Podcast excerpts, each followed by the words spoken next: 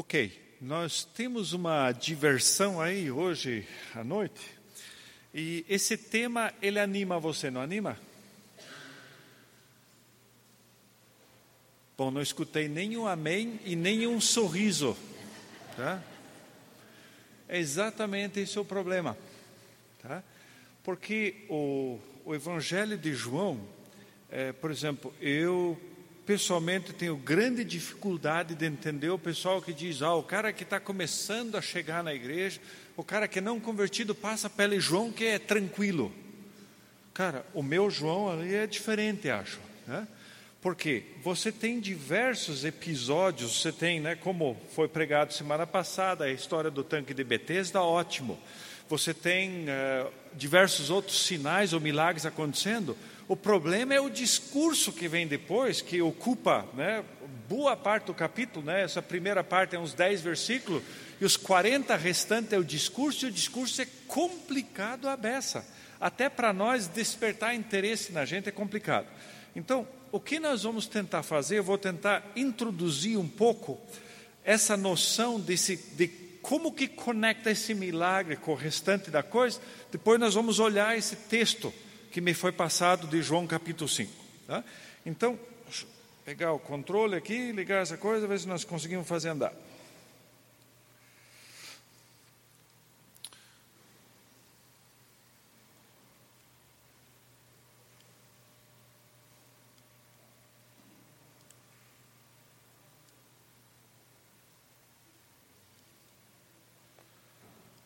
Quando nada funciona, aperte todos os botões, né?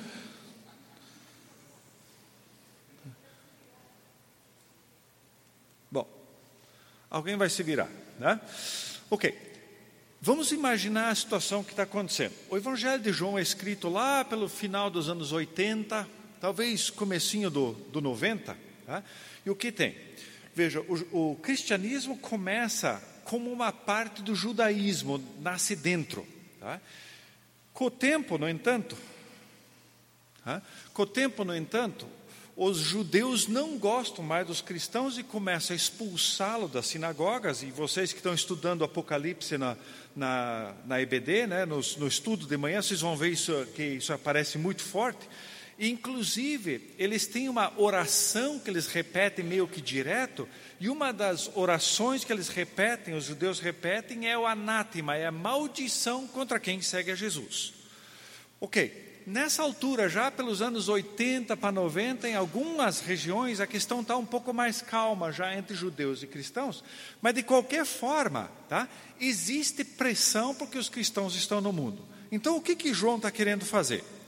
João está querendo comparar agora. Veja, você tem o judaísmo e você tem Jesus. Jesus vem como continuação, e claro que tem diversas quebras com o judaísmo, com a noção do Antigo Testamento, mas o negócio é muito sério e agora ele precisa valorizar um frente ao outro. Obrigado. Tá? Obrigado. Então, o que ele precisa fazer aqui é, cara, eu tenho que mostrar agora que o cristianismo é superior. Então, primeiro, ele vai colocar, tem os patriarcas, né? Se você falar agora em Abraão, em Moisés, esses grandes heróis da fé, dizendo Jesus é superior, e vá para Hebreus, você vai ver essa mesma ideia. Tá? Quando você chega adiante, tá? você vai encontrar que também as instituições judaicas, tá? Toda a questão da festa da Páscoa, dos tabernáculos, a Páscoa com Jesus adquire outro significado, tabernáculos outro significado, todo, né, Pentecostes outro significado, assim por diante. Então ele quer mostrar isso para a turma e por fim ainda, ele quer dizer, olha, tinha a lei de Moisés, mas ela se cumpre em Jesus, agora o negócio mudou um pouco. Por que ele faz isso? Porque existe um negócio muito sério, tá? Veja, você começa uma igreja, você começa legal. Você começa com todos os princípios corretos. Com o tempo você começa a perder a essência da coisa e você começa a repetir as coisas. Por exemplo, muita gente aqui vai começar a pensar o seguinte: se eu tiver em dia com meu pagamento mensal, diga-se dízimo, tá? mensalidade está em ordem. Se eu não faltar muitos domingos né, por mês, já estou ótimo. Laudir não vem me visitar porque estou cumprindo com a minha obrigação. Peraí, mas não é para cumprir, tá? é coisa interior. Daí vem aquela pergunta muito interessante, mas o dízimo é sobre o líquido ou sobre o bruto? Já escutou essa? Daí você responde o quê? Hã? Cara, quem está perguntando se é líquido ou bruto está pensando em mensalidade, né? Não entendeu muita coisa, tá? não sacou do que nós estamos falando, tá? porque ninguém está né, obrigando ninguém a contribuir, porque no reino do, dos, de Deus, no reino do céu, só tem voluntário. Mas a coisa se torna tão engessada, e se você pensar no tempo de Jesus e adiante, não era, não era nada diferente. Pegue os profetas, pegue Isaías, Amós, Miqueias, Malaquias, eles começam a dizer, cara, vocês fazem o sacrifício, mas o coração está longe. Vocês cumprem todos os rituais, toda a liturgia está perfeita, mas o coração está longe. O que, que vai fazer? E aqui agora Jesus vem para dar novo gás e nova vida e tem uma descontinuidade. Não é a prática da lei, é graça, é em Jesus que é o perdão. Então a coisa muda radicalmente. Então o que João está querendo fazer para a gente é exatamente, ó, eu estou escrevendo isso para vocês para o quê? Para que vocês creiam que Jesus é o Cristo. Esse Cristo é o ungido de Deus, é o enviado de Deus, que Ele é o Filho de Deus, ou seja, o próprio Deus, e que por meio disso vocês tenham vida. Esse é o objetivo dele. Mas como que ele faz isso? E o Evangelho de João é interessante. Ele vai construir agora sobre qual é a missão de Jesus. Tá? O que, que ele quer fazer? Então, veja, Jesus é o enviado de Deus. E você tem que entender essa questão de que Deus, o Pai, ele envia Jesus para realizar a função. A hora que Jesus termina, Jesus volta. Tanto é que no Evangelho de João você tem um foco diferente sobre todo o sofrimento no final da vida de Jesus que os outros evangelhos, porque Jesus vem cumprir a sua função e volta. E no final, Jesus vai então dizer: Olha, assim como o Pai me enviou para chegar aqui e realizar a função, agora Jesus está enviando vocês para fazer a mesma coisa. Ou seja, vocês continuam a obra de Jesus sobre a terra e essa é a ideia. A hora que vocês terminarem, vocês enviam outros, que por sua vez enviam outros, e aquilo que caracterizou a relação de, do pai com o filho vai caracterizar do filho para com vocês e vocês para com seus discípulos e assim por diante. E isso ele vai desenvolver um bocado nesse texto. O que você tem em João não são milagres, ou seja, João fala em sinais, são sete sinais. E esses sinais que justamente vão dar origem agora a esses discursos que são tão importantes. Tá? Então, o termo sinais e maravilhas é usado primeiro no Antigo Testamento, toda a história do Êxodo, ou seja, as pragas, todos os milagres, os sinais que Deus faz para tirá-los do Egito. No entanto, aqui está um grande problema para o judeu, e esse é um problema absolutamente sério para a nossa realidade. Veja,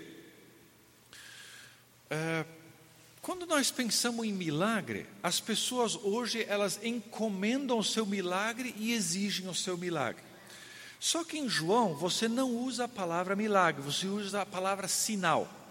E a ideia de sinal em João é o que para onde o sinal aponta é mais importante que o sinal. Deixa eu tentar dar um exemplo. Você está andando numa rua qualquer, você vê uma placa de trânsito. O que, que é aquela placa? Qual qual é a importância daquela placa? A placa não é importante. O que é importante na placa é para o que ela aponta, dizendo: daqui a pouco vai ter curva perigosa, daqui a pouco tem radar, daqui a pouco tem polícia, daqui a pouco tem isso, tem aquilo. E aí a placa não é importante, o sinal não é importante, mas para onde aponta.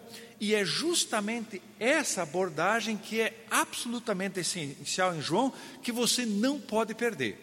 Porque o sinal, por isso ele nem é chamado de milagre, é chamado de sinal. Ele não é importante, mas é importante para o que ele aponta. Então, quando você vê ali, tá, o significado do sinal é mais importante. Isso significa o quê? Tá? Significa que o sinal está autenticando quem está por trás. Então, o sinal que está acontecendo, o milagre que Jesus está realizando, ele não é puxa, Jesus faz um milagre para mim. Não tem nada a ver. Ele está olhando para quem é que está por trás. Porque no mundo de Jesus não era um mundo que foi influenciado fortemente pelo racionalismo, pelo iluminismo. Ninguém duvida que acontecem milagres. Todo mundo sabe que acontece. A pergunta-chave é: quem é que está por trás? É Deus? É o capeta? É um demônio? Quem é que está por trás disso? Então, o milagre, o sinal, ele está apontando para quem é Jesus. Quem está fazendo, quem está por trás desse milagre. E aí, esse milagre quer gerar fé na pessoa. Tá? E quando o milagre, quando esse sinal não gera fé na pessoa, a pessoa é responsabilizada. Ou seja, cara, você viu, você presenciou e mesmo assim você não creu, você é responsável por isso. Então, o milagre não é para satisfazer o desejo de alguém, puxa, eu estava, ah, seria tão bom. Não é por aí, tá? O milagre está apontando quem é que está por trás dele, quem é que está realizando isso e qual a função. Por exemplo, veja lá, você tem o primeiro sinal que é transformar água em vinho. Nossa, que bacana que Jesus preenche o pedido da mãe dele. Errado. Não é essa a ideia. Qual que é a ideia? Tá? Veja, você tem agora comparação da velha ordem com a nova ordem. Você tem Moisés e você tem Jesus. Tá? Então você tem a purificação pela água antiga e agora a purificação pelo vinho. É está vendo a troca de eras. Essa é a principal ideia desse primeiro milagre. Tá? Veja o segundo milagre, tá? o segundo sinal. Purificação do templo. O que, que você tem ali? não é mais o templo físico, agora o templo é Jesus Cristo. Tá? Tanto é que ele diz: destruam esse templo em três dias ou reconstruam. Jesus não está falando do templo de Herodes construído, Jesus está falando dele mesmo. Tá?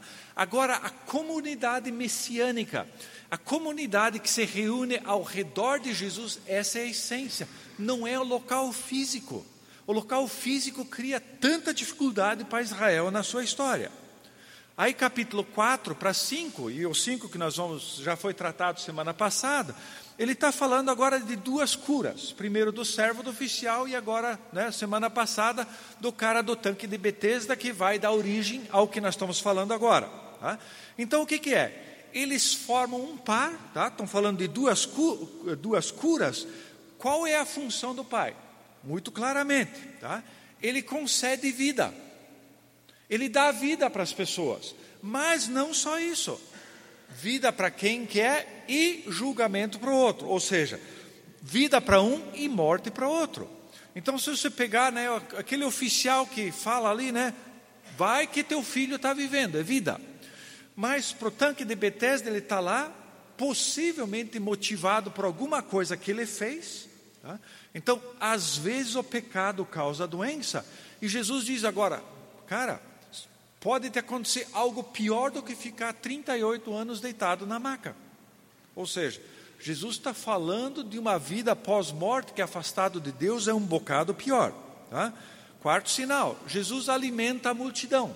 Qual que é a ideia aqui? Ó, tá? O pão é vida que está sendo dado. Tá? Através da morte de Jesus, agora o alimento espiritual, o alimento para a alma está disponível para todos, é distribuído para a galera toda, e ele não acaba, ele é multiplicado. Tá? Ok, é um sinal real, as pessoas estavam com fome, Jesus supre a necessidade, mas a ideia muito mais profunda por trás disso. Tá? Capítulo 9, cura do cego de nascença. Tá? Jesus diz: Eu sou a luz do mundo. Quem me segue não tem mais trevas, tem luz. Remete ao quê? Isso acontece ligado com a festa dos tabernáculos. Lembrava eles, tá? durante né, o tempo que eles ficavam no deserto, eles armam barracas. Então você tem agora essa coluna de fogo que orienta eles no deserto, dando vida, dando orientação para eles. Agora o que acontece? Daqui a pouco destrói o templo, não tem mais festa de tabernáculo, não tem mais nada. Só que o significado real é: Jesus é a luz, Ele nos conduz, Ele nos guia, não tem mais trevas alguma. Tá? E o último sinal, tem a ressurreição de Lázaro. Tá? Então, Jesus tinha saído da Judéia porque querem matá-lo. Agora, Jesus intencionalmente volta para lá logo depois do discurso de que eu sou bom pastor, o bom pastor da vida pelas ovelhas. Qual que é a ideia que está por trás disso? Tá? Veja, eu estou vindo agora para dar vida para Lázaro, mas Lázaro é um representante, vou dar vida para todo mundo. Tá? Então, eu recebi, eu repasso, agora vocês vão ser enviados para continuar o trabalho, o Espírito Santo vai capacitá-los para continuar. Então, essa é a ideia, o sinal não é para, opa, que bacana, vamos juntar um grupo de pessoas. Não é essa a ideia. Ele está demonstrando uma realidade profunda e por isso quando acontece o sinal, você tem o discurso depois, para que o significado da coisa não nos escape. Eu e você, nós precisamos entender o que está por trás, o que Jesus de fato está fazendo. Então, os sinais não são só para provar a divindade de Jesus. Também, mas não só isso. O que, que é? Deus atua por meio de Jesus para trazer a salvação. Deus está atuando. Quem é que está por trás? Quem é Jesus? Quem está movendo? Quem que está por trás de Jesus? É Deus. Isso eles precisam captar. E você vai perceber ao longo do Evangelho que acontecem duas coisas. Ou seja, alguns são ajudados a crer pelos sinais, outros, o sinal não ajuda nada. E por isso a mensagem que volta e meia é passado principalmente pelos nossos televangelistas é: aconteceu um milagre, todo mundo crê. E volta e meia nós temos sérias dúvidas se os milagres que são divulgados ali são reais, porque às vezes são estranhos mesmo. Deus faz coisas impressionantes e talvez a gente né, não devesse duvidar do que Deus é capaz. Né? Se bem que às vezes as histórias são estranhas. No entanto, o que está por trás disso é o seguinte: nem todo mundo crê. O milagre ajuda alguns a crer e outros não. Pense no Êxodo também. O pessoal sai, nunca viu tanto milagre na vida, morre a geração toda no deserto, porque o que eles não creram de verdade, a incredulidade dominou. No tempo de Elias, Eliseu, quanto milagre não acontece? Tem sete mil, o resto é nada. No tempo de Jesus, quanto milagre? Tem uns poucos que creem. Então, o milagre em si, ele chama a atenção da pessoa, mas veja que o sinal está apontando para. Se você não capta o para, o sinal não faz absolutamente nada. E talvez João 12 mostre exatamente isso. É o resumo. Mesmo depois que eles veem, experimentam todos os sinais, eles não creem. Mas como eles não viram? Sim. Tá? Eles não deixaram de crer que o milagre aconteceu, mas eles não captaram o para. Ou seja, eles não conseguiram discernir e entender o significado, talvez pela incredulidade. Tá? Então, eles veem as manifestações, eles sabem que aconteceu, mas eles não captam quem é Jesus. Eles não captam o que, que Deus está fazendo por meio de Jesus. Então, o que você tem aqui é aqueles que veem os sinais, veem o segredo. O que, é o segredo? Deus está agindo por meio de Jesus para trazer salvação. Ele está mediando a salvação para nós. Você que não capta, você que não incorpora, você que não aceita isso em sua vida, você passou em branco. E por isso, tá, nós precisamos caminhar a nível de maturidade, onde o milagre, tá, Deus resolve fazer quando Ele quiser e nós agradecemos a Deus por Ele, e volta e meia Deus intervém no mundo fazendo milagre. Mas ele não é o elemento essencial para crer, porque você precisa discernir, você precisa captar. E quando eu e você estamos dominados pelo egoísmo, pela nossa religiosidade, nós passamos em branco. Então, a ideia do sinal, o sinal aponta para. Veja que no, nós temos uma, um problema muito sério nos nossos países latinos, que quando acontece qualquer milagre, qualquer sinal, eu literalmente desligo a mente porque é Deus. Né? Só que se precisa lembrar que dentro de, né, dentro de seitas, dentro de espiritismo, dentro de qualquer coisa, também acontece esse tipo de coisa. E quando eu paro de pensar, paro de analisar e paro de discernir o que a Bíblia fala, eu corro um grande perigo. E vocês que estão estudando Apocalipse, vocês vão cair lá nos capítulos 12 para 13, quando fala da vinda do anticristo que vai fazer um montão de sinais e muita gente vai dizer: "Para de pensar e simplesmente abraça o anticristo". não é uma ideia muito boa. Por quê? Esqueceram de discernir o sinal. Quem é que está por trás? Quem é que está fazendo qual a função do sinal? Então, um sinal é entendido corretamente quando está apontando para Jesus e sua obra. Quando um sinal simplesmente aponta e está satisfazendo um desejo egoísta meu, você não captou nada. Captar a verdade, entender a coisa é o que? Captar o segredo de quem é Jesus. Infelizmente, essa pergunta não é mais feita. E por isso, intencionalmente, eu coloquei ali a mensagem: quem é Jesus? Porque essa pergunta é ridícula. Eu sei quem é Jesus. Não precisa me dizer. Principalmente na igreja, não precisa me dizer. Essa pergunta nós precisamos nos fazer toda vez de novo. Quem é Jesus? Qual é a sua obra? O que, que ele está fazendo? Quando nós chegamos daí no final do Evangelho, que nós vamos falar sobre a, a, morte, a, a crucificação a ressurreição, eles não são chamados de sinais, mas eles são para onde o sinal aponta. Quando Jesus morre, ressuscita, agora o caminho para Deus está aberto. A antiga era passou e começou a nova.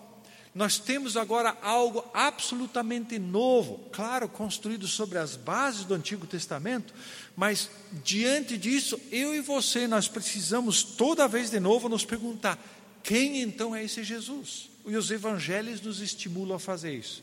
Então, fiz essa introdução um pouco mais longa, porque são esses sete sinais, né?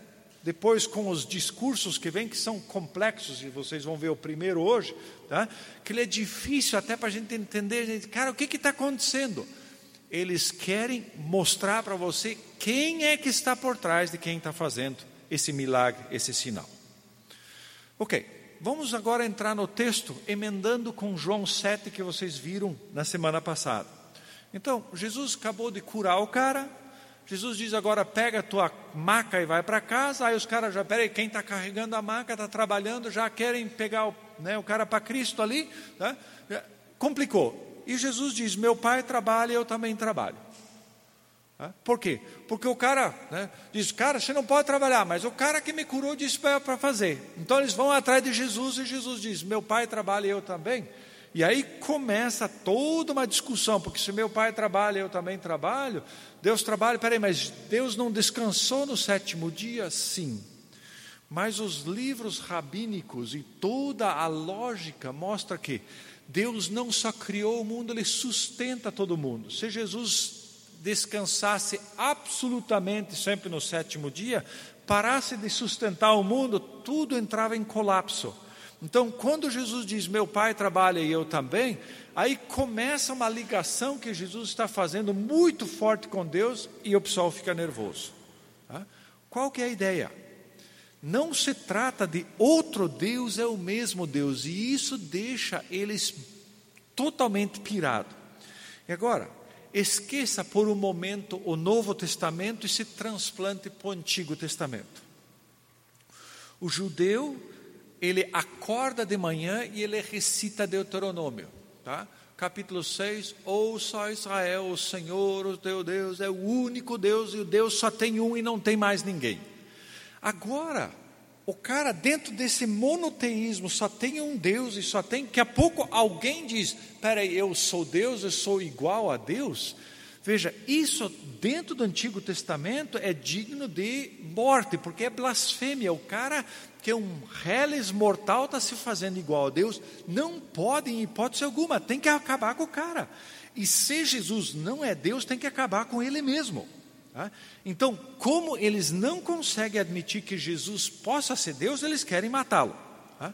Então, aqui agora começa todo o nosso tema né, dessa emendada nesse milagre, dessa cura do tanque de Betesda, onde Jesus agora vai falar do relacionamento dele com Deus. Então, se você tem a sua Bíblia, João capítulo 5, de 19 a 24, ou se você quiser acompanhar na tela, também coloquei, porque. Né, tá aí, tá? Então, em verdade, em verdade vos digo que o filho nada pode fazer por si mesmo. Veja, toda discussão é: Caraca, quem é você, Jesus? E Jesus começa dizendo: Nada pode fazer por si mesmo, senão o que vir o Pai fazer. Porque tudo quanto ele faz, o filho faz também. Tenta olhar a relação que Jesus está estabelecendo com o Pai. Tá? Porque o Pai ama o Filho mostra-lhe tudo o que ele mesmo faz, ele mostrará obras maiores que estas para que vos admireis. Pois assim como o Pai ressuscita os mortos e concede-lhes vida, assim também o Filho concede vida a quem ele quer. Porque o Pai não julga ninguém, mas entregou ao Filho todo julgamento, para que todos honrem o Filho assim como honra o Pai. Quem não honra o Filho, não honra o Pai que o enviou. Em verdade, em verdade vos digo que quem ouve a minha palavra e crê naquele que me enviou, tem a vida eterna e não vai a julgamento, mas passou da morte para a vida. Muito bem. Você já percebeu que a discussão é densa, ela é complexa, e se eu for para perguntar para você, então, o que, que se captou, você vai tossir. Tá? Vou tentar nos ajudar com alguns pontos para tentar exemplificar isso aí. Tá? Então, primeiro, o filho não faz nada por iniciativa própria. Tá? A mesma ideia acontece lá em Números 16, tem aquela bagunça, de, um pessoal que se revolta contra Moisés e tal, e né, abre uma cratera, engole lá uns, uma galera que quer se opor a Moisés, e o pessoal fica irritado com Moisés, e Moisés diz: Espera aí, não sou eu que estou fazendo, quem está fazendo é Deus, estou fora disso aí. Tá?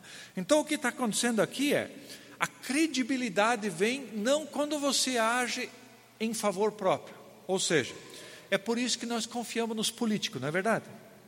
Eles fazem tudo pelo povo, amém, irmãos? Tá? Cabral, né? essa turma toda, José de Dirceu, é tudo pelo povo, tá? tudo em favor, da, né? tudo amigo. Tá? Então, eles estão aqui perto, dá para visitar uns, né, aqui outros no Rio, mas dá para visitar os caras para mostrar nossas condolências, porque eles agem em favor do povo. Tá? O que Jesus está dizendo é exatamente isso. Eu não faço motivado por mim, mas estou fazendo o que Deus quer. Tá? Depois, o filho faz o que o pai faz. Espera aí, claro que tem relação. Veja nessa relação o que Jesus está começando a dizer. Espera aí, eu estou vendo o que o pai faz e o que o pai faz eu faço também. O pai ama o filho e lhe mostra tudo o que faz, não tem nada escondido. Está falando de uma relação muito, muito próxima. Tá? Então, você começa a ver o que Jesus está fazendo, está falando do relacionamento. E, lamentavelmente, tá? por causa da influência do racionalismo, nós estudamos quem Deus é nos livros de teologia sistemática, quando nós colocamos Deus é onipotente, onisciente, né? nós criamos Deus uma coisa. E o que Jesus está fazendo aqui está falando da relação, do relacionamento com Deus, que é uma outra dimensão. Tá? Ele continua: o Pai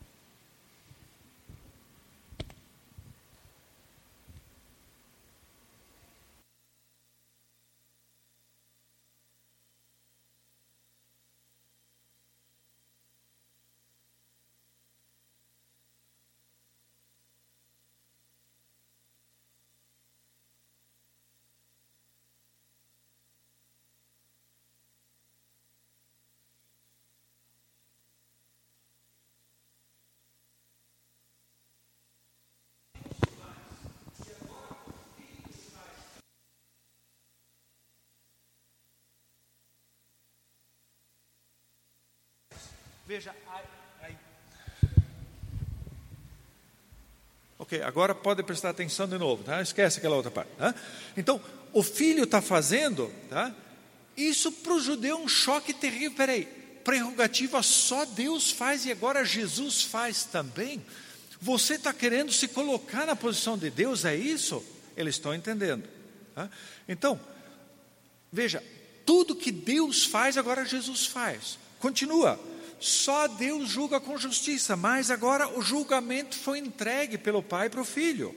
Ou seja, para que o filho seja honrado, para que o pessoal reconheça quem ele é. No final das contas, o juízo final vai ser encarregado dele. Quem não honra o filho agora, na sequência diz, não honra o pai. E aqui existe aquela noção muito clara: o filho é agente do pai. E você tem aquele, aquela parábola que Jesus conta dos vinhateiros maus, que né, o cara arrendou, o pessoal lá, ele mandava o, o cara cobrar a coisa, os caras mandavam, davam uma surra no cara, mandava o cara de volta. Finalmente ele manda o filho porque vão respeitar o filho. Qual é a noção cultural por trás? Se o pai envia alguém, e principalmente o filho, ele vem na autoridade, na mesma autoridade de quem o enviou. Tá? Então, quando o filho é enviado, agora o filho vai fazer o julgamento para que ele seja honrado, ele está dizendo, cara, o que nós temos aqui diante de nós é o próprio Deus. Quem ouve a palavra do filho e crê em Deus que o enviou tem vida eterna. Quem é que pode ter vida eterna? Quem é que é eterno? Só Deus. E agora isso foi repassado para o filho, e quem crê no filho, agora nas palavras dele, vai ter vida eterna.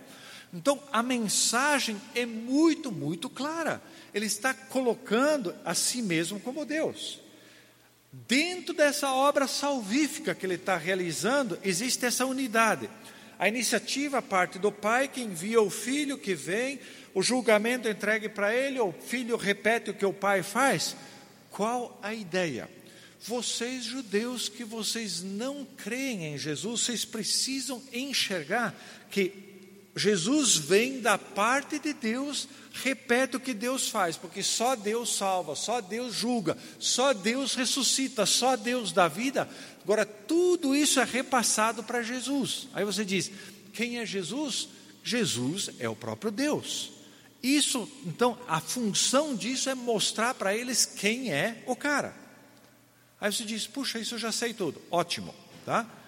Tem mais um pouquinho, tá? Veja a continuação do texto, 25 a 30. Tá?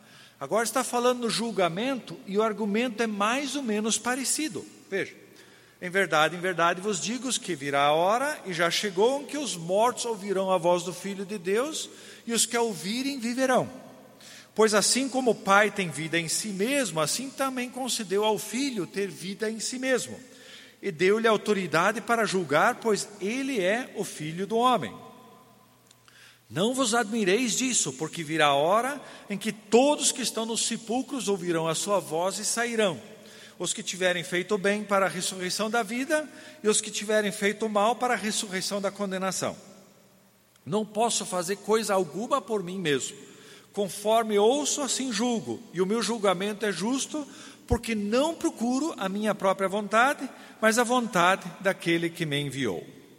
Então, pense agora o filho e o pai ligado a julgamento. Outra vez, a questão de julgamento é só Deus e agora está sendo repassado para o filho, a mesma ideia. Os mortos ouvirão a, a voz do filho e viverão.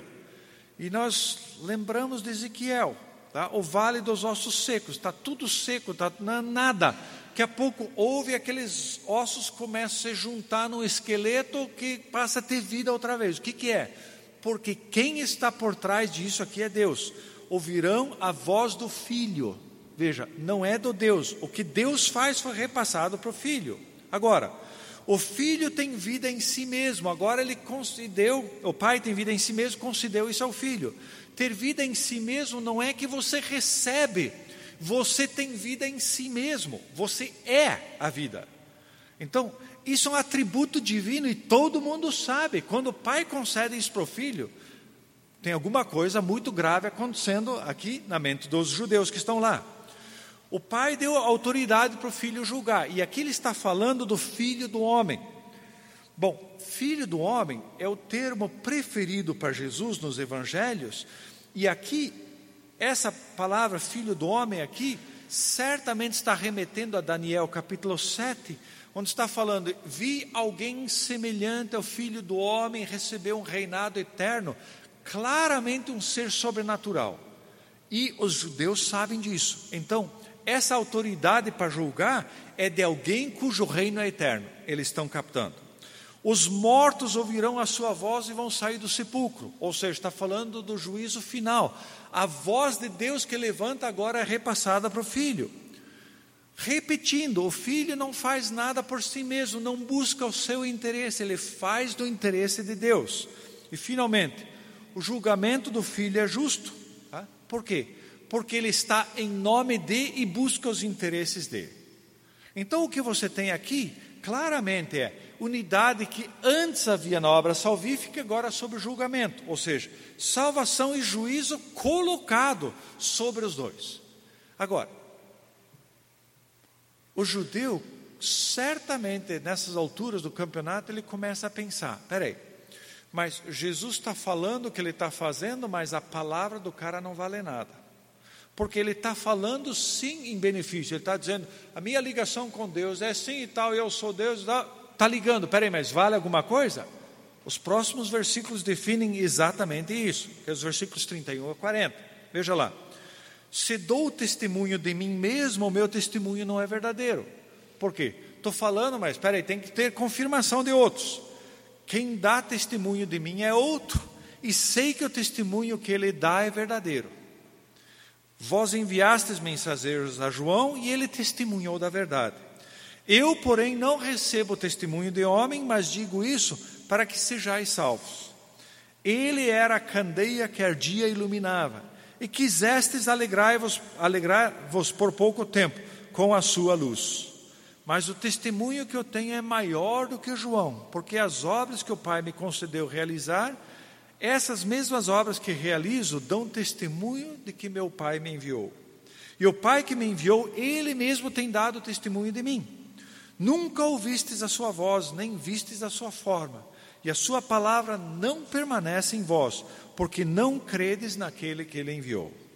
Vós examinais as Escrituras, pois julgais ter nelas a vida eterna. São elas que dão testemunhos de mim, mas não quereis vir a mim para terdes vida. Então, o que, que nós temos aqui? Os judeus estão nervosos, eles querem matar, eles querem matar Jesus, querem acabar com ele. Ele está se fazendo de Deus, isso é blasfêmia. E Jesus diz: espera aí, antes de, né, vamos analisar, vamos pela lei. A lei diz: tem que ter duas ou três testemunhas que confirmam, e é o que Jesus vai fazer.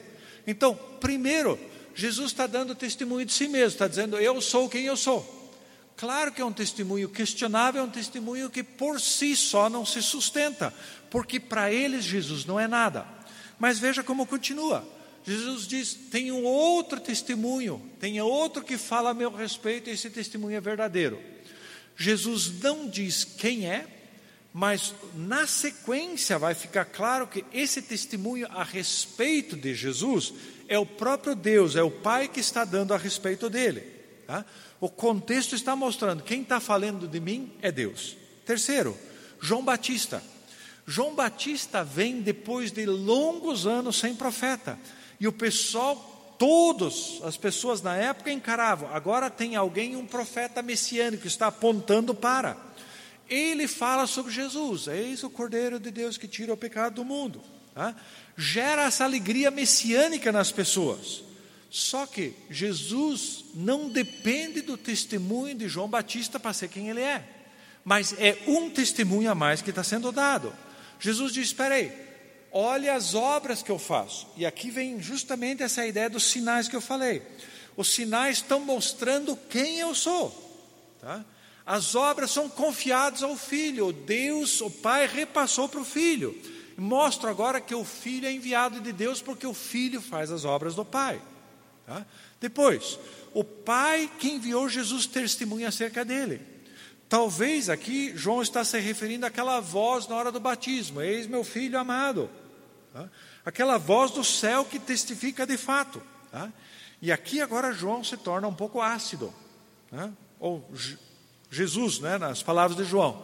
Vocês não ouviram, vocês não viram, vocês não têm ligação com Deus, apesar de cumprir todos os rituais.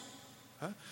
Se vocês ouvissem, se vocês o conhecessem, iam ver que o que Deus faz e o que eu faço está na mesma linha e vocês iam crer em mim. Então, aqui a coisa se tornou um pouco mais ácida. A palavra toda testifica a meu respeito. Não é um versículo, é todo. Tá? Mas vocês não querem vir. Vocês sabem e não querem.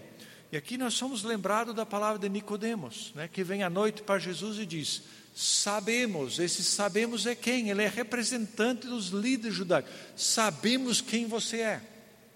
Sabemos que se Deus não estiver com você, você não pode fazer isso. Eles vêm, mas eles não querem. Então, o que Jesus está dizendo aqui, ó, a minha palavra, a minha obra, tudo que eu faço é confirmado. Veja as testemunhas. Eu, depois Deus, depois João Batista, as obras que eu falo, as palavras, as escrituras. Tem um monte de testemunha que todas elas apontam para mim. Vocês não querem crer. Muito bem. Se a gente pensa em fechar agora, o nosso contexto é diferente. Tá? É totalmente diferente. E aí começa a complicar. Por exemplo, pensa comigo, na igreja, aqui, se eu perguntar, Jesus é nosso Salvador, todo mundo levanta a mão. Tá? Jesus é enviado pelo Pai, com certeza, amém, aleluia. Tá? Jesus vai nos julgar, com certeza, irmão. Tá? Vai se preparando. Tá? As palavras de Jesus são verdadeiras, são confiáveis, com certeza, irmão. Tá? Por que você duvida? Tá? Aceitamos que Jesus é Deus, não tem dúvida nenhuma. Então, a pergunta que não quer calar é: por que estudar esse texto? Bom, tá certo, o Laudir pediu, tá? Mas por que a gente ia estudar? Porque no fundo, cara, não acerta ninguém isso aqui, porque tudo que nós falamos e diz, ah, eu já sabia, tá? E a gente percebe até pela movimentação de vocês, o pessoal começa a ajeitar na cadeira, pô, mas não vai falar nada dele, né? Cara, isso é o que o texto está mostrando, porque ele está tendo a discussão com os líderes ali. Aí se diz, mas o que isso tem a ver conosco? Bom, agora vamos tentar fazer a mordida, tá? Então, primeiro, se Jesus é Deus, como é que você completa? Aí está o nosso grande problema. Você admite que Jesus é Deus? Não tem dúvida. Jesus é filho de Deus? Sim. Jesus veio para nós. Você concorda com absolutamente tudo. E daí? Bom, daí nada, acabou. Não, meus irmãos. Tá? Comece agora a pensar que quando você está dizendo que alguém é Deus, a única reação diante de Deus é se colocar de joelhos, é dizer, cara, você manda, eu não mando. O que você falar, eu faço, porque você se encontra com Deus, você não encontra com, opa, valeu, tá? você se encontrou com Deus. Tem alguém que é Deus na sua vida, pode não ser o Deus lá de cima, pode ser teu emprego, pode ser família, pode ser teu hobby, teu carro, seja lá o que for, pode ser, mas diante de Deus, quando você se depara com Deus, você cai de joelhos e diz: Você é o cara. Isso significa você é autoridade absoluta sobre minha vida. Então, agora, tome um tempinho para começar a pensar em responder algumas perguntas, como essa. Tá? Se Jesus é Deus, minha vida familiar, o que, que você vai preencher aí? Tá? Em outras palavras, a tua vida familiar não é você que define, porque você encontrou com Deus. Certo? Se você encontrou com Deus, você colocou de joelho, você começa a conversar com Deus sobre família. O que Deus está dizendo para você sobre família? Porque Ele é Deus. Você chegou à conclusão através né, desse, dessa argumentação que Jesus está fazendo que Ele é Deus. Então, na sua vida familiar, o que vai acontecer na sua vida familiar? Porque você tem Deus, você encontrou Deus e Deus é o Senhor da família. Pense na sua vida profissional. Não, cara, o negócio assim, para tudo. Você se encontrou com Deus e Deus é Senhor também da sua vida profissional. O que vai acontecer na sua vida profissional pelo fato de que você se encontrou com Deus? Dá para ir adiante. Por exemplo, minhas prioridades porque eu estou olhando para Deus e estou explicando para Ele as minhas prioridades. Está tudo em ordem, tudo beleza? Ou alguma coisa precisa mudar? Puxa, mas eu não tenho tempo, não tenho nada. É isso que você vai falar assim quando você está de frente para Deus? Puxa, aquele horário de manhã é complicado porque eu tenho sono de manhã, né? Ah, né? Daí também o pessoal faz de conta, mostra a foto que né, todo estudo de manhã tem almoço depois, então não sei como é que é esse negócio. Né? O que, que é? Que prioridade? Meus gastos, por exemplo, aonde eu invisto dinheiro? Está em ordem porque eu encontrei Deus e eu estou debaixo da autoridade dele, certo? Ou então, meus valores, o que vale para mim? Ah, volta e meia, né, em conversas com, com pessoas como vocês, né, ah, pessoas que estão na igreja já há um bom tempo, a gente escuta coisas parecidas com essa. Cara, no futebol é assim, o cara bateu, eu dou de volta mesmo. E o cara se orgulha. Você está encontrando com Deus e você está se orgulhando de bater no cara. Amém, irmãos? Tá? E assim por diante. Cara, não dá. Tá? Minha vida, minha participação, meu envolvimento dentro da igreja. Tá? Ou seja, quando né, não gosto muito de uma decisão, já o dízimo diminui, já não sei o quê. Peraí, você se deparou com Deus, você não está se deparando com qualquer pessoa, tá? Essa prova de que Jesus mostra que Ele é Deus, não é simplesmente, opa, valeu. Não, você está se deparando com Deus, você está se jogando de joelhos diante dele e Ele que define a sua vida. Talvez a gente precisasse gastar um pouco mais de tempo pensando sobre isso. Eu espero que você faça. Mas pensa lá comigo. Se você afirma que Jesus é Deus e nada muda, você não fez nada além de. Quem completa essa frase? Você está dizendo, não, Jesus é Deus, não, tranquilo. Você decorou, está dando uma resposta, mas nada muda na tua vida. O que, que aconteceu? Cara, sem brincadeira, tá? Você deu uma resposta politicamente correta. Você deu uma resposta para o teu vizinho, para o pastor, para o teu líder de grupo, para o teu familiar, para o líder de casais, líder de jovens, não te encheu o saco. Mas, cara, você se deparou agora com Deus. O cara que sabe tudo, que conhece tudo, que tem todo o poder, está olhando para você e você não tem como fazer de conta diante dele, porque ele conhece você a fundo. Aí você diz: Não, cara, Jesus, para mim você sempre foi Deus. Não, com certeza, tá? E você volta e não mudou nada. Você não entendeu nada. Tá?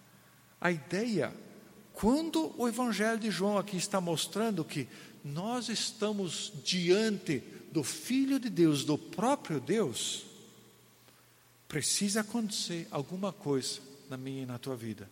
Não é simplesmente, ah, valeu, não, tem quatro provas, então isso é para não crente. Não, isso aqui é para mim e para você. Eu estou diante do Filho de Deus dentro do próprio. Qual é minha reação? Isso é reação quando alguém se converte, ele olha para si mesmo e diz: Cara, que desgraça. Ele olha para Jesus e diz: Você é o alvo da minha vida. E isso é uma conversão contínua que precisa acontecer. Objetivo de João não é provar que Jesus é Deus para um crente lá fora. Nesse momento aqui é para mim e para você. O que você vai responder? Que tipo de atitude vai acontecer na minha e na tua vida? Porque João mostra aqui claramente que Jesus é Deus. Que Deus nos dê graça e misericórdia para que isso seja captado, mas não hoje, diariamente. Quem é Jesus? Qual é a proposta dele? Como que eu me ligo nesse, nessa missão que Deus tem para a gente? Tá? Deus abençoe.